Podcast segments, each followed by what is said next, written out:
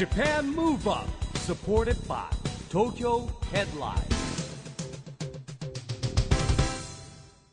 こんばんは。日本元気にプロデューサーの市木浩司です。ナビゲーターのちぐさです。東京 FM Japan Move Up。この番組は日本を元気にしようという東京ムーブアッププロジェクトと連携してラジオでも日本を元気にしようというプログラムです。はい、また都市型フリーペーパー東京ヘッドラインとも連動していろいろな角度から日本を盛り上げていきます。さあ市木さん、はい、今日はスタジオに東京ヘッドライン最新号があります、はい。表紙は映画ですね。パーフェクトワールド。パーフェクトワールド、君といる奇跡っていうね、はい、岩田剛典さん、はい、主演ですよね。あと杉咲花さん、と10月5日から全国公開ということで、うん、はい、結構3ページにわたってね、ドーンと、まあ、表紙と、そうですね、ね、次のページ見開きで載ってますが、うん、ヘッドラインやっぱり映像系の記事載ってること多いですよね。まあ、そうですね。エンターテインメントのね、うん、やっぱりそのニュースが多いですから、はい、なんでたくさんいろんなクリエイターの方も載ってるんですけれども、うん、今日のジャパンムーブアップはですね、今注目の映像クリエイターの方です、はい。今日のゲストは演出家、映像クリエイターの吉田匠さんをお招きします。吉田匠さんはですね、なんとね、福岡県出身なんですけどね、はい、まだ23歳。もうね、まあ日本最年少かどうか分かんないけど、かなり若い社長としてですね、15歳でね、株式会社セブンセンスって設立したんですよ。でね、結構最近ではね、ウルトラジャパン知ってますよね、はい、ウルトラジャパンの映像演出とか、未来型ナビエンターテインメントのスターアイランドのね、テクニカルディレクターとかですね、いろんなことやってるんですよね。15歳でもう立ち上げられてっていうことは、もうそこから7年8年目ぐらいですか、やられてるっていうことですもんね。23歳にしてもうキャリアが終わりで、そうそう、実績も終わりという、これいろいろとお伺いしていきたいです。まあ、でも15歳からだからね、ちょっと中身やんで、ぜひね、何やってたかね、聞いてみたいですね。具体的に伺っていきましょう、はい、今回は市木さんと吉田さん1対1のトークセッションとなっています。お楽しみに。ジャパンムーブアップサポーテッドバイ東京ヘッドライン。この番組は東京ヘッドラインの提供でお送りします。Japan Move Up。 それでは今夜のゲスト、演出家映像クリエイターの吉田匠さんです。こんばんは。こんばんは。よろしくお願いします。よろしくお願いします。まあ、知り合って何年ぐらいっていうのを聞かなきゃいけないんですけれども、はい、まあでもまだ2年ぐらいですかね。そうですね。そうですね。福岡でね、はい、それこそエグザイル黒木啓司がですね、はい、クラブ博多座をやってたんですよね。そうですね。それを、はい、吉田匠君が手伝っていた、はい、縁があってですね、はい、なんか多分食事するところでご一緒させていただいたんですよね。そうなのね、刑事が呼んだんだよね。そうです、そうです、一緒に行こうって言われて、うん、でまあその時にもびっくりしたんですけれども、まずですね、15歳で起業したということがですね、はい、ちょっと僕の世代には考えられないんだけども、もともとはどんなきっかけで始めたんですか？はい、もともとはまあ本当15歳よりもっと前の、うん、11、2歳ぐらいの時から、まあ、本当にちょっと11、2歳って小学生じゃないですか、はい、小学生ですからまあ本当に遊びの延長線で、うん、こう最初こう写真のスライドショーみたいなものを作るとこから始まり、うん、はい、それじゃこう物足りなくなって、うん、CG の制作みたいなものをやってたんですよ、趣味で。小学生が？そうなんですよもうインターネットがあったんでありますけど、はい、じゃあそれはやっぱりハイスペックなパソコンとかを持ってたんですか？まあそんなにこう今の時代、うん、簡単なものであれば、うん、そんなにすごいハイスペックじゃなくてもできちゃうよかったので、まあ両親にお願いをして、まあ Mac を当時買ってもらって。やっぱり Mac ですか？あ、そうですね、でこう趣味でこう作っていたら、うん、まあなんか本当にこう父の友人の誰々が結婚式やるから、はい、なんかオープニング映像作ってくれとかって言われて、楽しくて作ると、うん、ちょっとお小遣いもらえるみたいな、なんか楽しいことやって、これで仕事になるんだみたいなののこう連続の中で、うん、こう15歳の時に、うん、まあなんかこう一人でずっと何かを作ることもいいんですけど、はい、なんかその時ぐらいからこういろんな人と一緒に仕事をするようになって、うん、なんかチームで仕事をするってことがすごい楽しいなってことと、あ、それ知り合った人たちとね、はい、可能性が広がるなと思って、だったらまあ別に会社でもやってみるか、誰もやってないしみたいな、でも、はい、それはほらグループの人たち、こうなんか年配の人とかいたんですかね、はい、なんか一人こう10代の頃から、いろんなこう仕事をやるにあたってサポートしてくださった、結果結論今のうちの役員に なってるんですけど、その先輩みたいなのは5つも、はい、そうだよね。15歳で起業ってなかなか難しいですもんね。でも、はい、起業しながら学校にも通ったわけでしょ。そうですね、学校にも通いながら、会社をやって、はい、今どんなこうジャンルを取り扱ってるんですか？今僕らの会社としては、冒頭でね映像クリエイターとか演出家とか、紹介いただいたように、アーティストさんの音楽ライブだったりとか、あとは大きい音楽フェスのビジュアルとか、ここ最近はそのもう、コンテンツだとかコンセプトだとか、そういうこう大きなフェス1個作るもの丸ごとみたいなことを考えたりはしてるんですけど、そういうこうリアルにおける体験みたいなものをいろいろ作っていて、そういうものじゃなくても本当企業さんのなんかパーティーだとか、ブランドさんのなんかの発表の会だとか、そういったこう僕らがなんかやれるようなデジタルのこう技術とリアルの場をかけて表現していく、新しい場を作っていくみたいなことを、はい、メインでやってますね。だから黒木啓司さんがプロデュースしたザ・ナインワールドの、はい、博多座も結局映像演出、そうですね、映像演出で入らせていただいて、もともと黒木啓司との出会いはどんなとこだったんですか？一木さんとの出会いと同じように、本当に共通の知り合いの、祖父というメンズのアパレルブランドをやれてる、清永さんっていう、本当に巨匠みたいな方がいるんですけど、その清永さんも最近福岡にこうよくお店もオープンしてこう来るような機会があって、その清永さんにご紹介いただいて、ちょうどこの黒木啓司さんが福岡、九州で何か新しいことやりたいっていうことをちょうど始めようとした時期だったので、そこで僕もジョインさせていただいて。なるほどね、はい、そういう意味で僕もLDH の顧問やってるんで、黒木啓司を高島市長のとこ連れてったら僕なんですよ。そうですか、でなんかやろうぜって話と、あとね熊本の震災復興をですね、くまモンとコラボしたりやってるんですけども、でもほら吉田拓海さんはしかもですね、スターアイランドっていうこの、今すごく有名になりましたの、花火とエンターテインメントの融合イベント、これ僕もよく行ってるんですけど、まさかやってると思わなかったから、会場でねばったり準備中にお会いして、もちろん会場行く前に資料見てて、あれ匠君がやってんだって思ったんですけど、あれもやっぱり花火の新しいエンターテインメントですよね。そうですね、ちょうど去年から始めた、僕らも未来型花火エンターテインメントっていうのを言ってるんですけども、今までこう花火は無料で見るもので、なんかいわゆる新聞社が地域還元のためにやってたんですけど、それがこう年々なかなか開催が難しくなっていって減っていく中で、じゃあ同じものをやり続けても、なかなかね伝統って同じものだけやってても結論守れなくなるので、なんかそこを僕らは新しいテクノロジーとかを使ったことによってアップデートして新しいエンタメを作ることによって、これを日本から世界に持っていきたいなみたいなものが。そうですよね、だからやっぱり花火もね伝統芸術のやっぱり職人の人たちがいて、それをやっぱりこう発展させていく意味でもね、やっぱり融合って必要だなと思うんですけど、そうですね、昨日もね僕大学の先生と話してたら、だからビッグデータの時代は、ビッグデータを活用したいかにその演出、今の技術革新の映像の中でどうやっていくかっていう新しい分野ができるんじゃないかと話をしてたんですけど、まさにその先駆者になっちゃいますね。いやいや、そういうとこ、僕一人じゃないんですけども、プロフェッショナルが集まって、そうやってこう、どうやったらアップデートできるかみたいなことを常に考えて、出していくみたいなところをやってますね。そういうことですよね。でいろんなところで名前聞くから、ほら柴咲コウさんのね、今度プロデュースもされるんですよね。ちょうど今柴咲コウさんの、秋のツアー、アートザコウっていうものをやっていて、ちょっと柴咲さんが今までやってきたライブとまた打って変わってちょっとこうアートによって、すごいこう大人なエンターテインメントみたいなものを新しく作っていて、音楽も美術館にあるこう一つの作品のような見せ方をみたいなものを僕らとしてはコンセプトに、舞台を作って、楽しみですねそれはね。演出をしていますね、でも幅広すぎちゃって、そういった中これねぜひちょっとお聞きしたいノモクプロジェクト、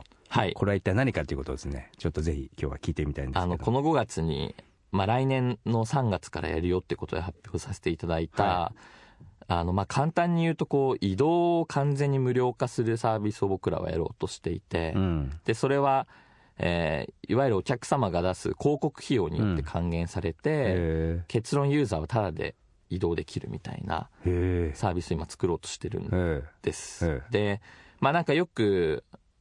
ね、あんまりこう神話今までやってきたことからね、うん、突拍子もないですねとかって言われるんですけど、うん、結構僕らはそんなことはなくて、うん、今まで僕らはこうリアルの場所でこういろんな体験を作ってきたんですけど、うん、やっぱ年々その価値が高まってきていることを僕らも肌として感じていたり、うん、実際に仕事の量が増えていたり、うん、予算も増えていたりっていうことを感じていて、うん、こう今まではじゃあ大きいお金を使って、うん、じゃあ1000万人2000万人に届けましょうよねっていうことよりも、うん、結構今の時代はじゃあ仮に同じ予算でも、うん、同じ予算で届けられる人が10分の1になってでも、うん、自分たちのこう親和性が高い人たちに届けるコミュニケーションを取った方が、うん、より価値があるんじゃないかとか、なるほど、実際にこのじゃあ例えば CD は売れないけど、うん、工業マーケットは伸びてきてるとか、うん、やっぱ人はこう体験を通して何かを、うん、を得ることの方がこれから価値が上がっていくなみたいなことをやっぱ僕らもすごい体験を作りながらすごい感じていて、うん、そこの中でこうとは言ってもこう今までだと、うん、じゃあ若い人が多そうなんで渋谷でやりましょうよねとか、うん、サラリーマン層多いんで新橋でみたいなところを、うん、もうちょっとこのアプリケーションとかソフトウェアの技術を使ってどういう人がどこを移動しててみたいなところを明確にこう数値化できれば、そこに対して僕ら価値を埋めるんじゃないかと思って、まあ、この新しいサービスをやろうということで。なるほどね、はい、まあ、今の話の中でもすごく僕もちょっと感じることがあって、はい、多分10代とか20代とかそういう切り方じゃなくてもう年代とか関係なくなってるんじゃないかなっていう。そうなんですよね、なんかそういうことが本当に今クロスオーバーしていて、うん、まあ、もっと言うと年代も関係ないし、うん、国境すらもちょっと曖昧になってきてるような時代で、うん、そういういわゆる体験するってことが極めてこう重要になってきているなと思って。体験による共感ですよね、はい。いやもうね、今の話聞けば聞くほどですね、僕早稲田大学でトップリーダーズマネジメントという講座をですね、はい、プロデュースしてるんですけど、はいはい、ぜひ今年は終わっちゃったんですけど、はい、来年は吉田拓海さんにもですねゲストに来ていただければ。ありがとうございます、ね。今でも本当そういう時代なんだよな、はい、うん。まあ、そんなですね最先端のクリエイターにお聞きしたい、これはね番組かららしいんですけど、はい、ラジオの可能性とはもともと僕実は 2,3 年前ぐらいに、2年ぐらいラジオ番組を持たせていただいて、はい、なるほど、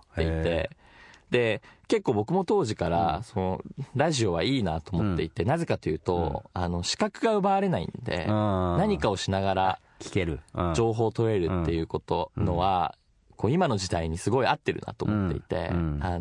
画面だとね視覚全部奪われて、うん、それ以外の作業ができないのが、うん、結構ラジオだとじゃ仕事しながらも情報取れるし、うん、なるほど、うん、こう何かね、料理しながらも情報取れるしみたいな、うん、まあ、そういうこう何かしながら情報取れるみたいなものは、意外と音って結構重要なので、すごいラジオはそういう意味で言うと今の時代に逆に合ってきてるんじゃないかなみたいな、はい。まあ、今スマホでもね聞けるようになりましたからね、はい、若者離れっていうこともないでしょうしね、はい。なるほど。まあ、そんな吉田さんですが、ここでですね吉田さんから日本を元気にする、ナンバーを1曲お願いしたいんですけれども、はい。まあ、これ日本が元気だからあれなんですけど、すごい僕が最近注目してるかっこいいアーティストが、アメリカンアーティストがいて、その曲をオデッツァでアクロス・ザ・ルーム。Japan Move Up。ラジオで日本を元気にするプログラム Japan Move Up。今夜のゲストは演出家映像クリエイターの吉田拓海さんです。後半もよろしくお願いします。よろしくお願いします。この番組はですね、オリンピック・パラリンピックの開催が決まりました2020年に向けて、私は日本を元気にしていくためにこんなことしますというアクション宣言をですねゲストの皆さんにいただいてるんですけれども、はい、今日はぜひアクション宣言をお願いしたいんですが、はい。私吉田拓海は2020年を目指して日本を元気にするために未来にチャレンジしコミットします。やっぱりね20代が言うといい言葉ですねありがとうございます、ね。なんかオリンピックで注目してる競技とかあります？なんか結構新しく、うん、なったやつ、なったね、ボルタリングとかですよね、はい、もちろん伝統あるものがやっぱりさっきも言ったように、うん、こう何かしら変わることによって続いていくってこともすごい重要だなと思ってるので、うんまあ、そういった意味も含めて新しくこう追加される競技っていうのはすごい楽しみですね、うんうんまあ、それからやっぱり職業柄聞いてみますけど、はい、オリンピックはもちろんね開会式閉会式演出がね今からねどうなんだって騒がれてますけど、まあね、野村萬斎さんチームがやるみたいなのもありますし、はいまあ、実は閉会式もあるしパラリンピックもあるから、ね、実は4回あるんだよね。そうですよね、うん、今オリンピックの、ね、開会式のことばっか話になってしまってるんですけど実はそうですよね、うん、そうなんですよ。意外とね閉会式もね、うん、結構重要ですよね。重要ですよ、ねはい、思いがね、うんはい、であとやっぱり今回はもう一つですねやっぱオリンピックとパラリンピックの成功なくして成功なじゃないと言われてますから、はい、間空くんですよちょっと、はい、そっからパラリンピック始まるんでね、はいまあ、ここもね結構ね、まあ、注目してるんですけどね僕もね。そうですよね、うん、なんかこうアイデアはあります？なんかですねまああっても言わない方がいいですねここはねなんかねいろんな感じでまあでも結構僕は思うのはまあもちろんこのオリンピックパラリンピックを通してその後もねより日本が盛り上がるような、うん、社会を築けるといいなとはすごく思いますね。なんかここだけで終わっちゃわずにまあそうなんですよ、はい、あとやっぱりいろんな外国の方が来るからその人たちにがやっぱりさっきのねことで言うと、はい体験して帰るわけじゃないですか。 そうですね、はい、それがすごく僕重要だと思うんですよね。 そうですね。でまた日本に来たいなって思うこともあるでしょうしね、はいはいまあですねまあ、そんなことに期待しながらですね、まあ、そしてもう一つこの番組ではですね2020年に向けて障害者スポーツを応援しようという東京都がやってますチームビヨンドという運動を応援してるんですけれども、はい、これはですね自分の好きな背番号をつけて応援しましょうという運動なんですけども、はい、今日はですねぜひ好きな番号とその理由を教えてほしいんですけれどもはい、まあ、番号は7番で、はい、7番まあ結構そのままなんですけど僕、うん、セブンセンスっていう会社をやってまして、はいはいまあ社名の理由は、うんまあ、シックスセンスより上を行けみたいな、うん、なるほどそういうこう新しい感覚を作れるように頑張ろうみたいなところから来ていて、うんうん、そういう意味で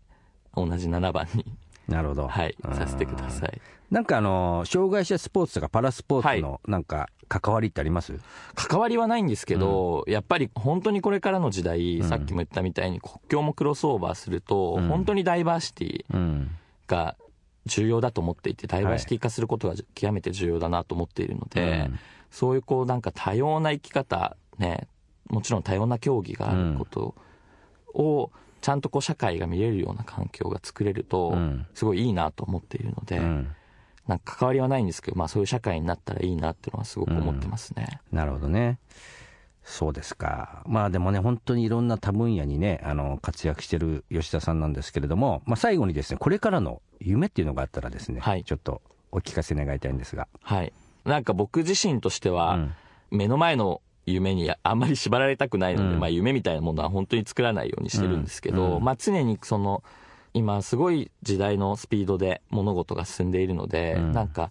そこをこうちゃんと見極めてその時代にこうあったような、まあ、生き方、うんそうまあ、これからダイバーシティだったらそうですし、うん、そういうような生き方をこうずっとしていきたいなと思っていますね、うん、いやでも僕らの時代でさえねまず携帯昔携帯電話がなかったわけですよ、はい携帯電話ができ、はい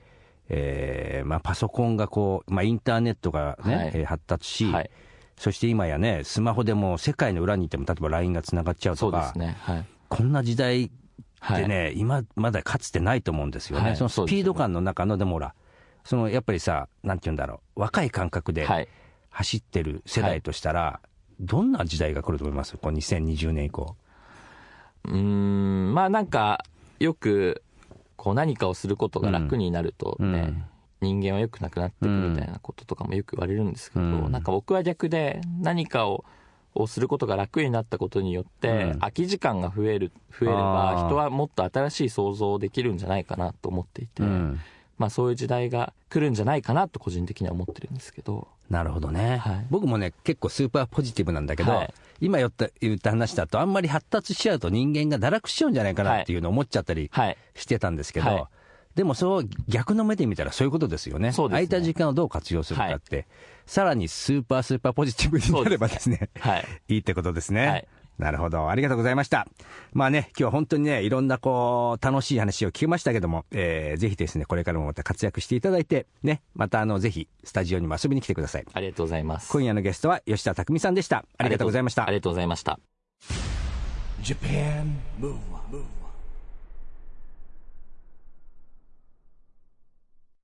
ということで今回は演出家映像クリエイターの吉田拓美さんゲストにお迎えしました。市木さんは吉田さんのような若いクリエイターの方とか、こう若い起業家の方と会うことも多いと思うんですけど、出会うこと多いんですけど、ね、まあ、その中でもねやっぱり飛び抜けて若いんですけど、なんかもう僕ぐらい離れちゃうともうみんな一緒に感じちゃうかもしれない。20代も30代も。でもやっぱそういう若い世代のクリエイターの方から刺激、まあ、刺激があるし、まあ、でも教えがいもありますよ。いろんなことやっぱり知らないこともあるんで、教えながら刺激をもらう、まあ、世代を超えてね、まあ、僕の子供と同じぐらいの年代ですからね。そうですよね、いや特に吉田さんはもう市木さんの下のお子さんのちょっと上ぐらいです。もう間ぐらいですよね、上のお子さんと下のお子さん。そうですね。いやでも時代がそういう感じなんじゃないの。やっぱりもうまさにね、そういう彼らがこれからの日本元気にしてくれる。あとね、彼らっていうか一番今感じることは、もう年じゃないですよ、人間ですから、まあ、別にこれ高齢者で起業する人もいるし、ね、今みたいな20代のね吉田君みたいなのもいるんだけど、もう10代ですもんね、吉田さんはね。10代で起業して今20代でしょ。だからね、もう年齢じゃないですね、もうダイバーシティ。本当にダイバーシティ、そうですよね、もう本当やる気とビジョンとパッションがあれば、そうだから仲間も世代を超えて集まるってことですよ。これからますます、それがジャパンムーブアップですね。そうしていきましょう、さあそしてここで毎月第2月曜日発行のエンタメフリーペーパー東京ヘッドラインからのお知らせです。東京ヘッドラインのウェブサイトではウェブサイト限定のオリジナル記事が大幅に増加しています。先週の人気記事は高田信彦が女子体操宮川紗絵のパワハラ発言に独自見解、おっさんずラブ初の公式展覧会が渋谷にてスタート、那須川天心と堀口恭司が対戦、世界が注目するカードが実現、岩田貴則と杉咲花が幸せの南京錠、バルーンシャワー、愛の鐘を完全制覇などがよく読まれています。その他にもたくさんの記事が毎日更新されていますので、ぜひ東京ヘッドラインウェブをチェックしてください。ということでジャパンムーブアップ、そろそろお別れの時間ですが、次回も元気のヒントたくさん見つけていきましょう。はい、2020年に向けてますます日本を元気にしていきましょう。はい、ジャパンムーブアップ、お相手は市木浩二とちぐさでした。それではまた来週。ジャパンムーブアップサポーテッドバイ東京ヘッドライン。この番組は東京ヘッドラインの提供でお送りしました。